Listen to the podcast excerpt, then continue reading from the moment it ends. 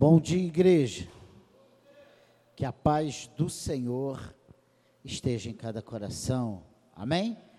Abra sua Bíblia no livro do profeta Jeremias, no capítulo 18. E esse capítulo 18 nos narra uma, narra uma passagem muito conhecida, é aquela visão do vaso do oleiro, né? Quantas pregações já foram inspiradas nesse texto? Um texto muito interessante. E Deus manda Jeremias, e não foi nenhuma visão, foi uma ordem. Jeremias, vá até a casa do oleiro. E Jeremias vai à casa do oleiro, ele, Deus manda ele observar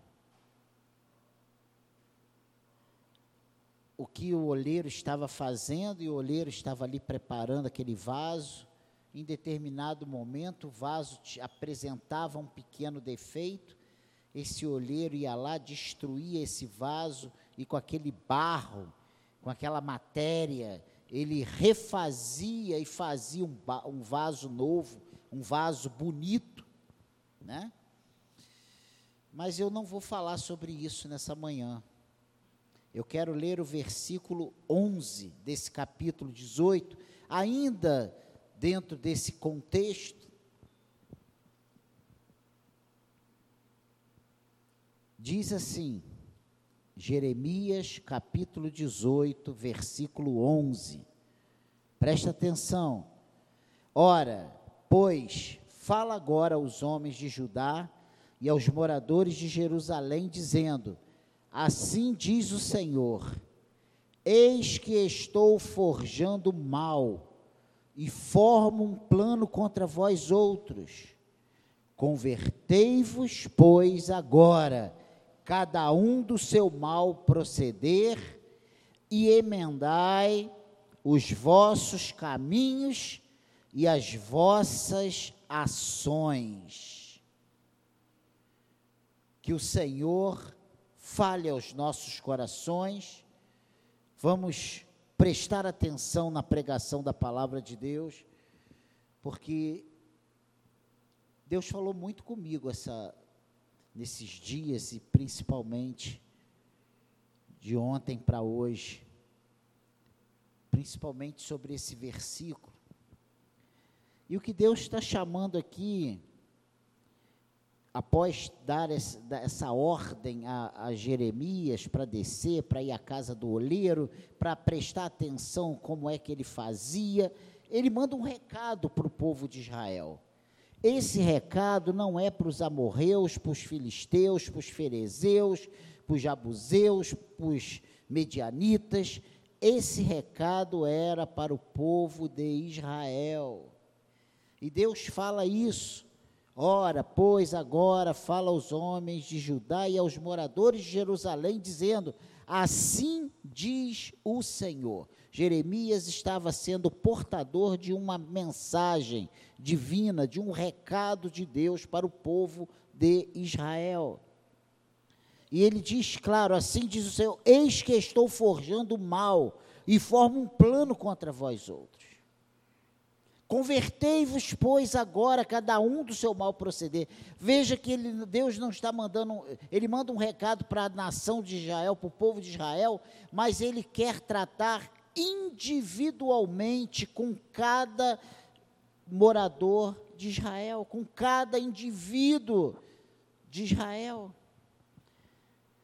Essa palavra, então, eu quero dizer que ela é para mim, para o Daniel, e ela é para você. Ela não é para quem não veio, ela não é para quem precisava estar aqui. Creio eu que na soberania de Deus, os que precisavam estar aqui estão aqui. E outra coisa interessante, Deus não iria falar se nós não precisássemos ouvir. Outra coisa, A Bíblia diz que aquele que pensa estar de pé, cuide para que não caia. Então, não tem palavra que era para A, B, C, toda palavra é para todos nós. Amém, igreja? Esta é a voz da misericórdia, preocupada com cada indivíduo. Deus fala: olha, eu estou forjando um mal contra vocês. Eu estou arquitetando um plano, um plano que não é bom estou forjando mal e formo um plano contra vós. De repente você vai dizer, mas Deus não faz mal, mas Ele tem os seus agentes, Ele permite coisas. A Bíblia diz que Ele é amor, mas Ele é fogo consumidor. E, e a coisa interessante é que Ele diz isso: olha, eu estou forjando mal. Mas aí ele põe um recado: olha, convertei-vos agora não é para converter amanhã, não é para converter depois que estiver velho, não é para converter quando as coisas melhorarem, quando o governo mudar, quando A, B, C coisas acontecerem, mas é para mudar é agora. Justiça poderia matar o pecador no seu pecado, mas misericórdia mataria o pecado e pouparia o pecador. Essa é a, a temática de Deus. É a voz da santidade oposta ao mau caminho especial de cada homem, reivindicando de cada homem uma vida aceitável. Porque se eu buscar dentro de mim, eu não vou encontrar nada de bom. A própria palavra diz que o meu coração é corrupto, ele é enganoso. Os meus desejos não são os desejos de Deus, os planos de Deus. As vontades que passam na minha mente, no meu coração, não são as vontades de Deus. Quantas vezes você já pensou em chutar o balde? Quantas vezes você já pensou em desistir, virar as costas, tirar a mão? É muito trabalhoso. Jesus, em momento nenhum, disse: Olha, venha porque o meu reino é mamão com açúcar. Ele não falou isso não. A proposta do Senhor é toma a sua cruz e siga-me. Então a gente precisa entender que não é uma vida fácil. Caminhar com Deus é negar a nós mesmos a cada dia. É uma vida de negação. Nega, negação em que sentido? Das nossas vontades, dos, das coisas que satisfazem a nossa carne, dos nossos prazeres. Quantas vezes para fazer a obra de Deus, para fazer o serviço da casa do Senhor, nós nos aborrecemos, sofremos, nos apurrinhamos tanto. É verdade ou não é, gente? É uma vida difícil. Sabe por quê? Porque nós lidamos com pessoas. E olha que Jeremias, ele é considerado o profeta chorão. Se você lê esse livro de Jeremias na perspectiva de um grande profeta, foi um grande profeta.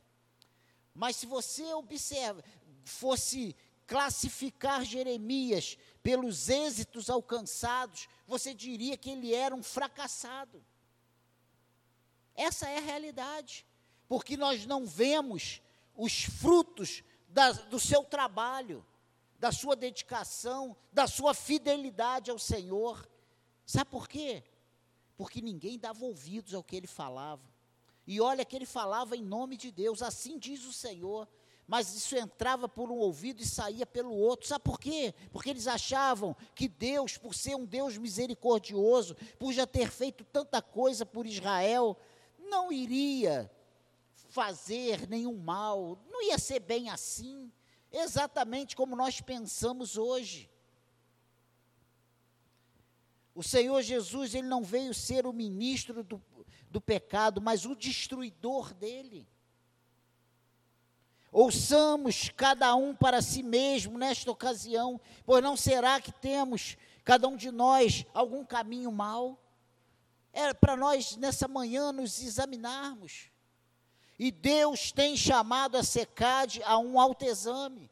Hoje nós estamos com a igreja vazia, porque muita gente está viajando, feriadão, e glória a Deus por isso. Pena que eu não pude estar lá também. Né? Mas nós estamos aqui. Há uma razão para nós estarmos aqui. Muitos estavam com viagem marcada, né? Tudo organizado. E desmarcou. Deus está no controle. O que vemos aqui é a voz de Jeová e com respeito à sua mensagem, nós temos algumas perguntas em cima dessa, dessa mensagem, desse assim diz o Senhor. Eis que estou forjando mal e formo um plano contra vós outros. Convertei-vos, pois agora, cada um do seu mal proceder, emendai os vossos caminhos e as vossas ações. Quando nós falamos vossos caminhos, os vossos planos, os vossos projetos, aquelas coisas que nós já determinamos firmemente no nosso coração, eu vou fazer desse jeito. E nós temos pelo menos cinco perguntas a fazermos em cima, ou cinco coisas a colocarmos em cima desse, dessa ordem, desse assim diz o Senhor. A primeira coisa é o que? O que? Ele dá uma ordem, retorne. Convertei-vos. Ou seja, mude, faça um retorno. Não continue desse jeito. É isso que Deus está falando, retorne. E esse retorne do Senhor, esse mude a, a direção, converta-se, faça diferente. Inclui três coisas. Primeiro, parem. Fiquem de pé. Não deem mais nenhum passo adiante nesse mau caminho. É isso que Deus está falando. Olha, convertei-vos. Mude a direção, mude o propósito, mude as suas atitudes, mude as suas ações, faça diferente. Não é isso, não é desse jeito que eu te quero. É isso que Deus está falando. O que? Pare. A segunda coisa é dê meia volta. Virem na direção de Deus, da santidade, do céu. Pare de persistir nesse caminho que não é o que Deus tem para nós. Não é isso que Deus tem para vocês, é isso que Deus está falando aqui para o povo de Israel. Convertam-se. Se Deus não tivesse insatisfeito com as atitudes do povo, Deus iria mandar, olha, prossigam nesse caminho. Mas quando Deus fala, convertei-vos do mau caminho, retorne, volte, dê meia volta, virem na direção de Deus. Vocês estão indo na direção contrária à direção de Deus. Então parem, deem meia volta, voltem depressa. Esse é o, é o chamado do Senhor. Ele fala agora. É, é depressa, a urgência. Volte agora. Andem no caminho certo e continuem na direção certa, que é o inverso da direção atual. É para cada um de nós nos autoavaliarmos e que o Espírito Santo de Deus fale ao nosso coração. Eu creio que o Espírito Santo de Deus fala aos corações ainda hoje. Eu creio nisso. Porque não é a palavra do Senhor, do, do Daniel, é a palavra do Senhor, é a palavra de Deus. É Ele quem está falando para nós, é Ele quem muda os corações. Não é o, o, o nosso muito falar, é o Espírito de Deus que faz essa obra em nós. Então, esse retorne inclui três coisas para nós pararmos, darmos meia volta e voltarmos depressa. Pegue o primeiro atalho, o primeiro retorno e volte. E interessante, uma segunda pergunta que não pode calar depois de o quê? É quando? É agora. Retornem agora. Ele está falando isso.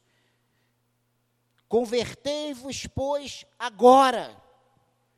Hoje, urgente. É uma palavra para agora, não é para depois. Não é vamos ver, eu vou esperar, vou dar um tempo. Retorne agora. Cada passo aumenta mais o caminho de volta, de retorno. Quanto mais nós insistirmos em continuarmos no nosso mau caminho, mais longe vai ficar essa estrada de volta a esse ponto de partida no qual pegamos um caminho diferente do caminho que Deus traçou para nós. Entende isso? Cada dia que passa, quando nós empurramos com a barriga a insatisfação, a tristeza, quando nós regamos a, a, tristeza no nosso coração, quando nós nos tornamos uma terra adubada, sabe, para as fadigas, para as intolerâncias.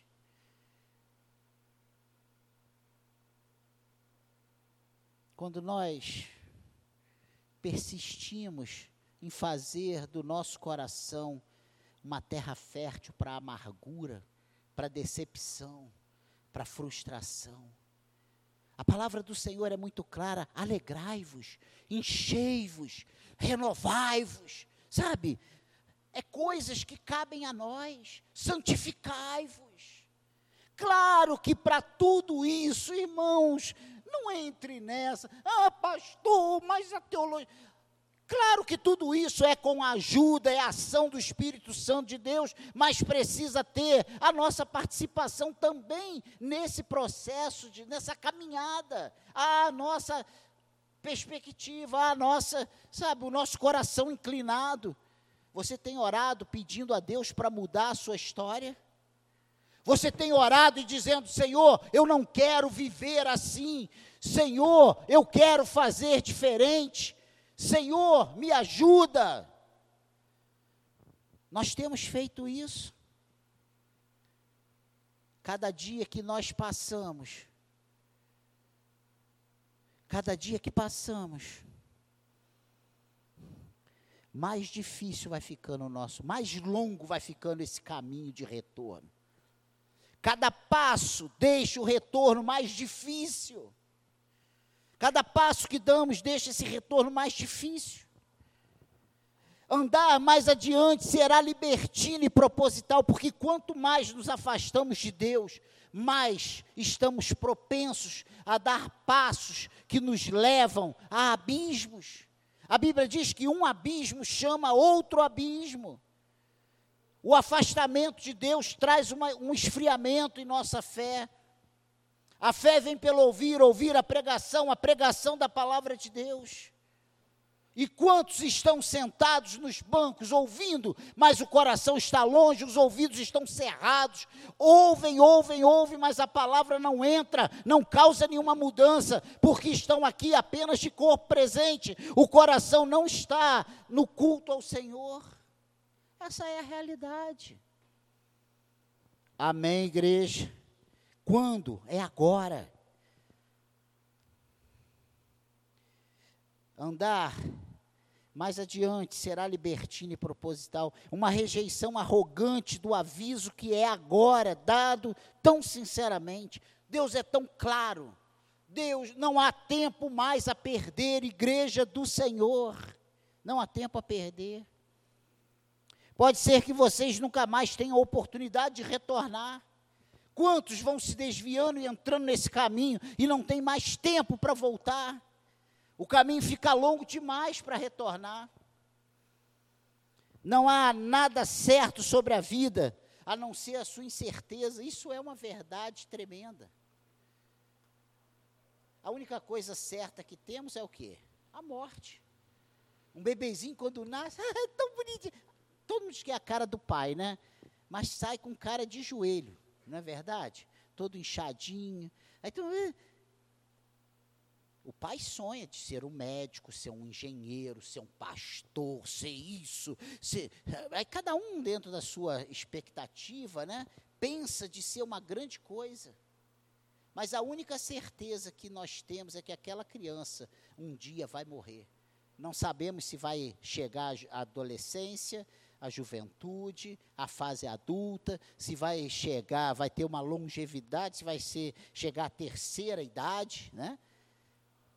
E eu, eu não sabia, agora que eu descobri que existe a preferência e a preferência da preferência. Acima de 80, agora você tem preferência na preferência. Muito interessante. Estou pedindo, já falta pouco. Né? Mais 24 aninhos, estou eu lá na fila. Não chego, não, Senhor. Então pense nisso. A alegria está sendo perdida por essa procrastinação.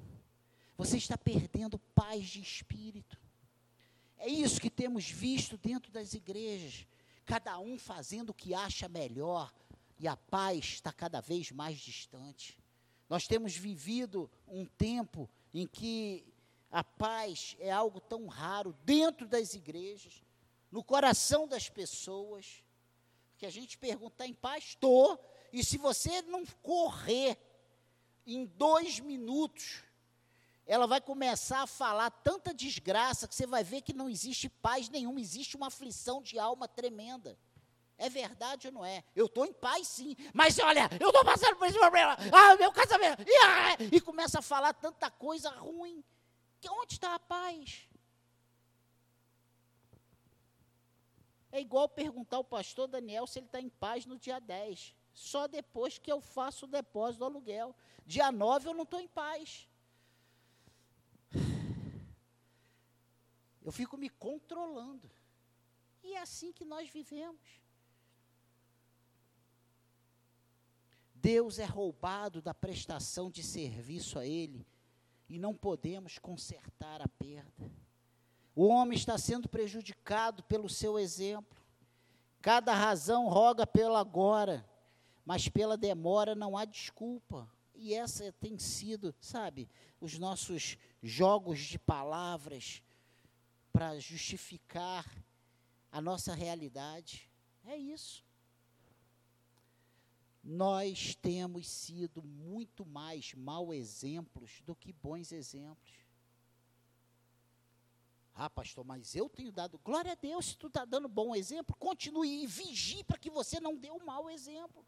Mas de um, falando de reino de Deus, o que nós temos visto é isso. Num todo. Nós temos, a igreja está tá, tá inchada, infelizmente, essa é a verdade. Nós temos um Brasil, só de Brasil, que se diz milhões e milhões de cristãos e nós não fazemos a diferença, nós somos um povo dividido.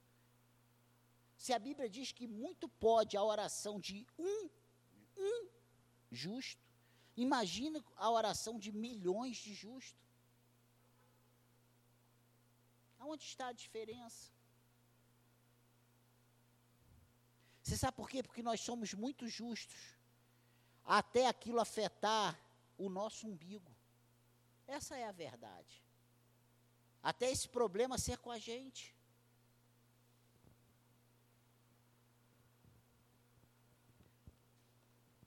A terceira pergunta, depois das que já fizemos, o que, quando, né?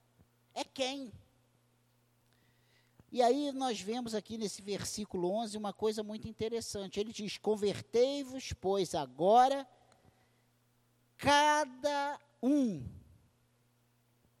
Não é quando o irmão mudar, quando o pastor mudar, quando a denominação mudar. O que você tem feito para fazer diferente, para ser diferente? Pense naquilo que você não está satisfeito no reino. E a pergunta é: o que estou fazendo? O que eu estou fazendo de diferente para ser diferente?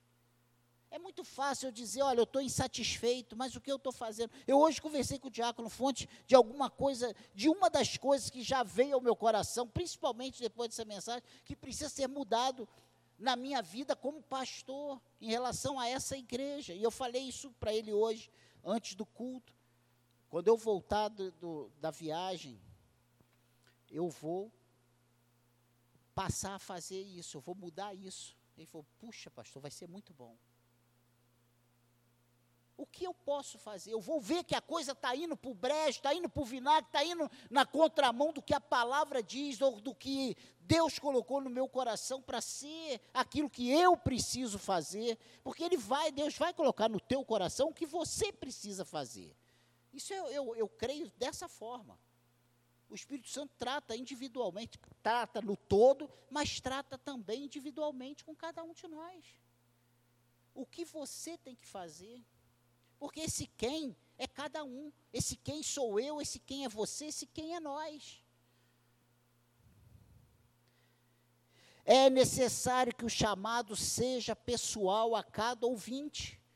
Pois quando isso acontece, cada homem tem seu modo particular de pecar, gente.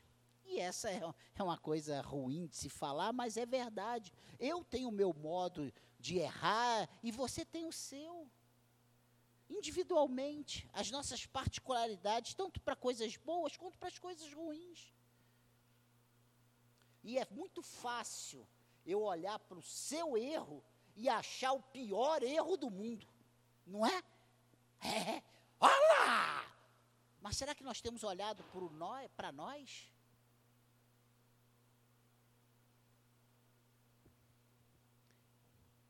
Cada homem é capaz de pensar mais no pecado de seu próximo que no dele.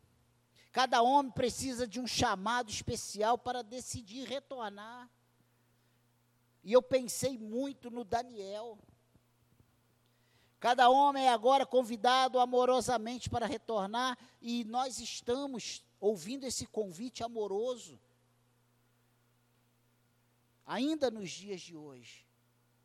Ainda há esperança para nós. E a palavra é de misericórdia, não é de apontar o dedo e dizer tu é um condenado e está indo para o inferno. É dizer para você: olha, Jesus te ama e Ele quer mudar a tua história, porque vo você já foi alcançado pela graça de Deus. Podemos dizer que Jesus te ama.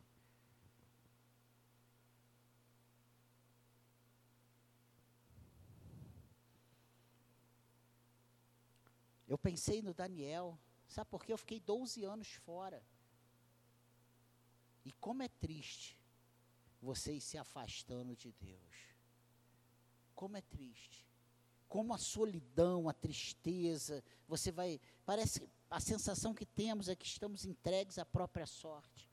Que depende da força. Claro que Deus está no controle do, dos seus. Eu não estou entrando nessa, nessa linha de teologia.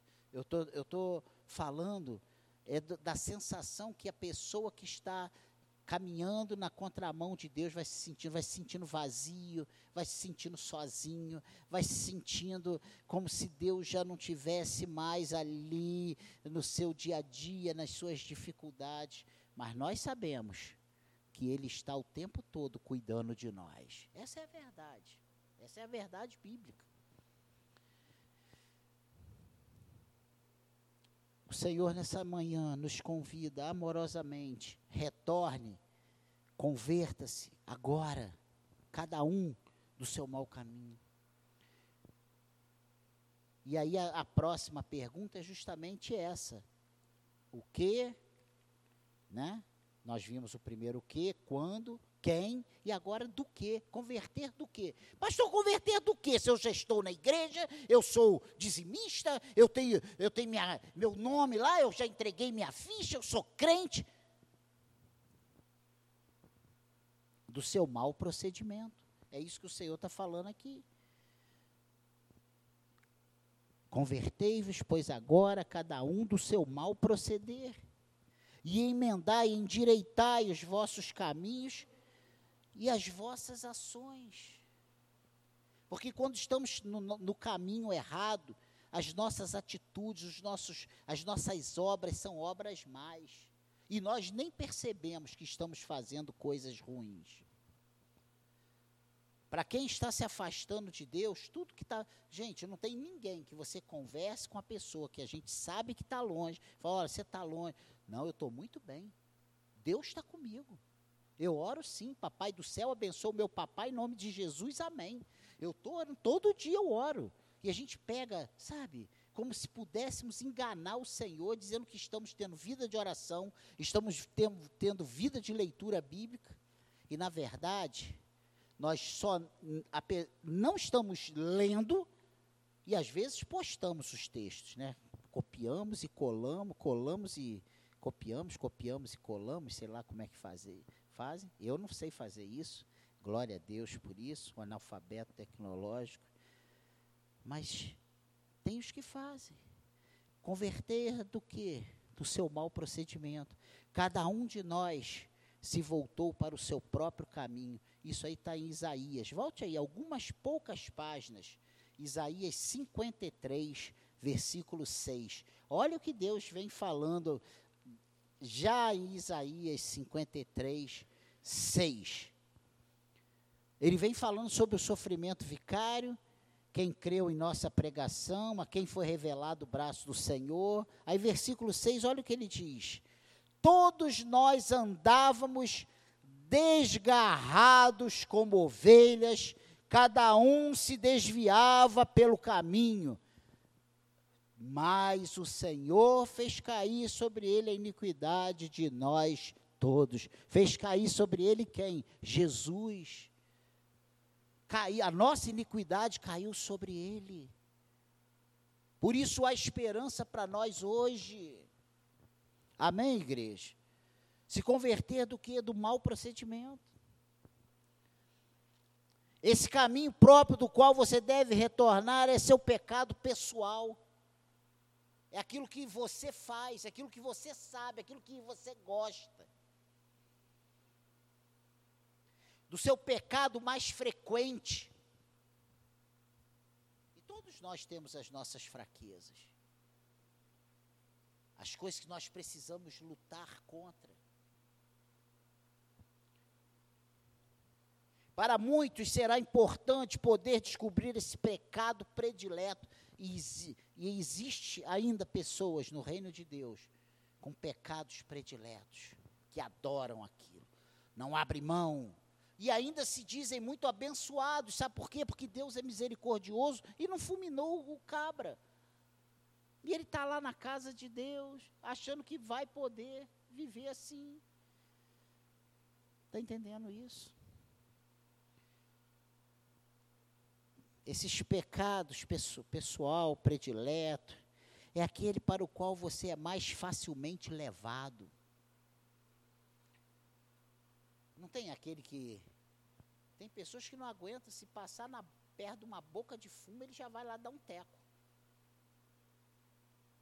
Outro passa perto de um bar, vê uma garrafa, a garrafa atrai ele, ele vai flutuando, quando ele vê, ele já está com a boca no, no gargalo, entornando, tomando uma dose e não para numa dose, vai para a segunda, para a terceira, para a quarta, para a quinta. Aí quando chega em casa, faz igual meu pai fazia. Urinava em cima da minha mãe, urinava nas roupas, nos documentos, no dinheiro, vomitava a casa toda, xingava todo mundo. Tem os que querem bater em todo mundo. Só alguns exemplos. Quantos relatos existem de mulheres, principalmente essas que já deram queixa, que estão amparadas pela Lei Maria da Penha, que o marido é maravilhoso, passa 10 anos numa paz, mas bebeu, tomou uma dose, chega em casa, dá uma coça na mulher, arrebenta a mulher todinha. Aí depois choram 10 anos, depois bebe de novo, dá outra coça, né? Isso é realidade. E essa realidade cabeluda está muito mais inserida dentro no contexto do reino de Deus, da, da, da, família de Deus, do que nós pensamos. Tem muitas pessoas que aqui é um santo, mas chega em casa é um capeta. Essa é a realidade. Aqui é, oh amado, e lá fora sacode geral. É a realidade. Eu não estou falando especificamente desse contexto, mas é uma realidade.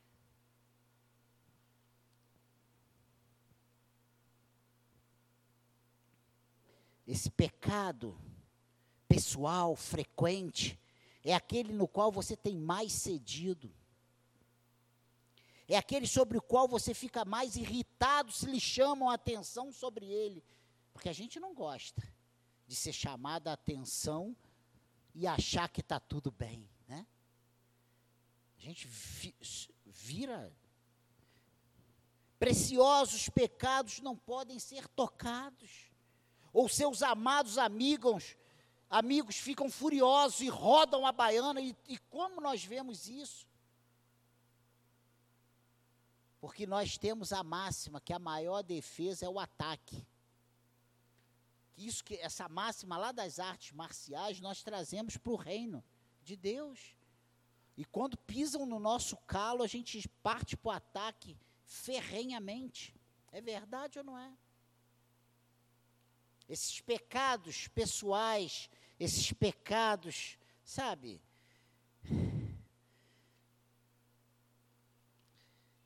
Mais frequentes. É aquele pelo qual você desiste de outros pecados Mas aquele você não abre mão. É aquele do que você mais detesta ter de separar. Ai meu Deus, eu conversando há pouco tempo com uma pessoa, falou assim: Ah, pastor, a minha dificuldade em ser crente é largar o pagode.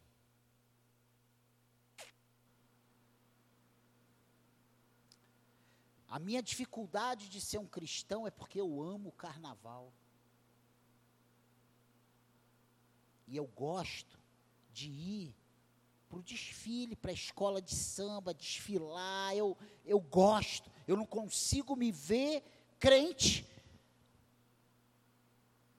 E no carnaval, eu quietinho dentro de casa, sem encher a cara e meu, na, minha, na, minha, na minha escola de samba. Você vê que existem pessoas trocando ainda hoje essas coisas terrenas e passageiras por uma vida com Deus. Isso é realidade. Esses pecados são aqueles, ou é aquilo, com que o que, vo, o que você gasta mais dinheiro, mais energia. Nós às vezes fazemos, sabe? Como é que é o nome, um termo que a gente diz que está fazendo o quê para não, não. Que a gente está fazendo vidinha, né? Com dois reais de oferta, mas a gente gasta mil e quinhentos, dois mil numa fantasia, só pegando esse exemplo que é um exemplo real. E aí está tudo certo, né? É a nossa visão antes do reino, que para fazer um despacho na macumba gasta mil, dois mil, três mil, para deitar santo, para fazer um monte de coisa, e quando vem e olha para o crente, diz que é o trouxa que dá o dinheiro na igreja. E ele não se vê dando dinheiro na macumba. Um exemplo apenas. Para um pecado querido, cada pessoa precisa se voltar. E por último, para nós irmos para casa, a última pergunta, depois das que já fizemos, o que, quando, quem, do que, é para quê? Para o quê? E ele diz aqui, em Jeremias 18, 11: Eis que estou forjando mal e formo um plano contra vós outros, convertei-vos, pois agora, cada um do seu mal proceder, e emendai os vossos caminhos e as vossas ações. Corrija sua conduta e as suas ações. O Senhor nos chama a essa correção ainda no ano de 2018. Religião negativa não é suficiente, precisamos precisa haver bondade positiva. Que é isso, pastor? É verdade estarmos dentro da igreja e só esse fato de nos vermos dentro de uma igreja, isso é um fardo. Isso não vai no, ter o um nome, uma ficha numa igreja, não vai nos colocar no céu. O que vai nos colocar no céu é um coração transformado, é uma vida transformada. Corrija a sua conduta e as suas ações. Seus hábitos ou modos gerais precisam ser tornados bons como um todo. Não, olha, eu já mudei em muita coisa, mas nisso aqui, isso aqui também é demais. Não é demais, não. Eu preciso pedir ao Espírito Santo que mude toda a minha vida. Eu preciso pedir ao Espírito Santo que me mude no geral. Seus caminhos em referência a você mesmo precisam ser mudados. Seus feitos, tanto para com Deus como para o homem, precisa ser mudado. Exame pessoal é de importância suprema. E Deus tem nos chamado a isso aqui nessa igreja, culto após culto. Se examine. Veja se é isso mesmo. Arrependimento prático é uma necessidade absoluta. Ah, a palavra foi boa, é a igreja. E aí, está sendo aplicada? Está trazendo mudança para nossas vidas? O que mudou? O que você mudou de domingo passado para esse domingo, do retrasado para o passado, do domingo lá de maio para cá, de junho para cá, de julho para cá, de setembro? O que, que mudou? O que, que mudou na sua vida do ano passado para esse ano? Nós somos muito bons conselheiros quando o problema não é nosso. Nós somos muito bons conselheiros quando o prego não está no nosso pé, quando o calo não está apertando, sabe? Não é, não é no nosso dedinho que tem um calo ali, ó, esmagado. Aí nós sabemos dar a resposta, nós somos espirituais, nós abrimos a Bíblia e nós decorre, sabe, discorremos de Gênesis a Apocalipse e temos argumento, mas quando o prego está no nosso pé, nós começamos a buscar a quinta emenda. Essa é a realidade.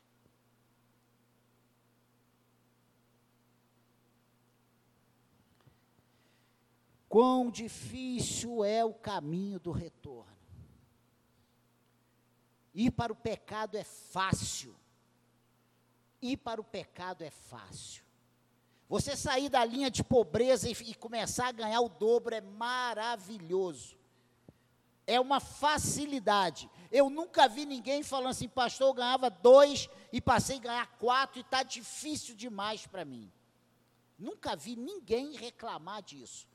Pastor, eu ganhava 5 mil, agora eu ganho 10 mil. Pastor, eu estou com um problema tremendo. Olha, eu, tô, eu não sei o que fazer com 5 mil. Isso está me trazendo um transtorno. Eu estou a ponto de pedir o patrão para rebaixar meu salário pela metade. Eu nunca vi ninguém fazer isso. Mas vai você ganhar 4 e perder 200 reais. Pastor, aconteceu uma catástrofe. Eu perdi 200 reais no meu salário. Não é assim que nós vivemos. Sabe por quê? Que a gente precisava de mais 200 e não perder 200. Presta atenção. Essa é a realidade. É de fácil ir para o pecado. Você satisfazer sua carne é gostoso demais. É maravilhoso demais. É muito fácil. Ai, hoje eu vou ficar em casa. Hoje eu não vou para a igreja, não. Hoje eu vou para a praia. Ah, hoje eu vou dormir até meio-dia. Vou acordar com olho pregado, vou ter que, ah, sabe, precisar de um espaçador para abrir meu, descolar as pálpebras. Isso é fácil.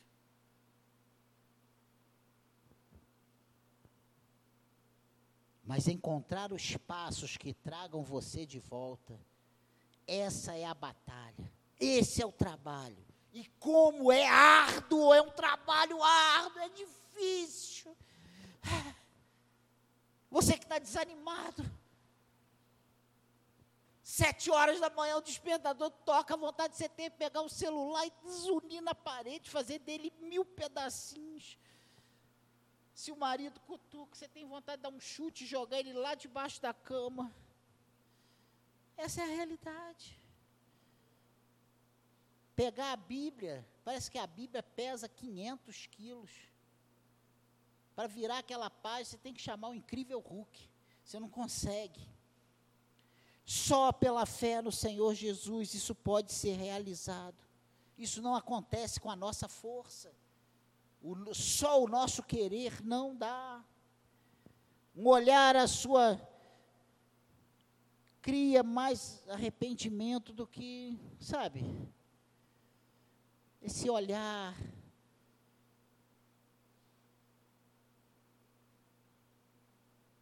O olhar de Cristo.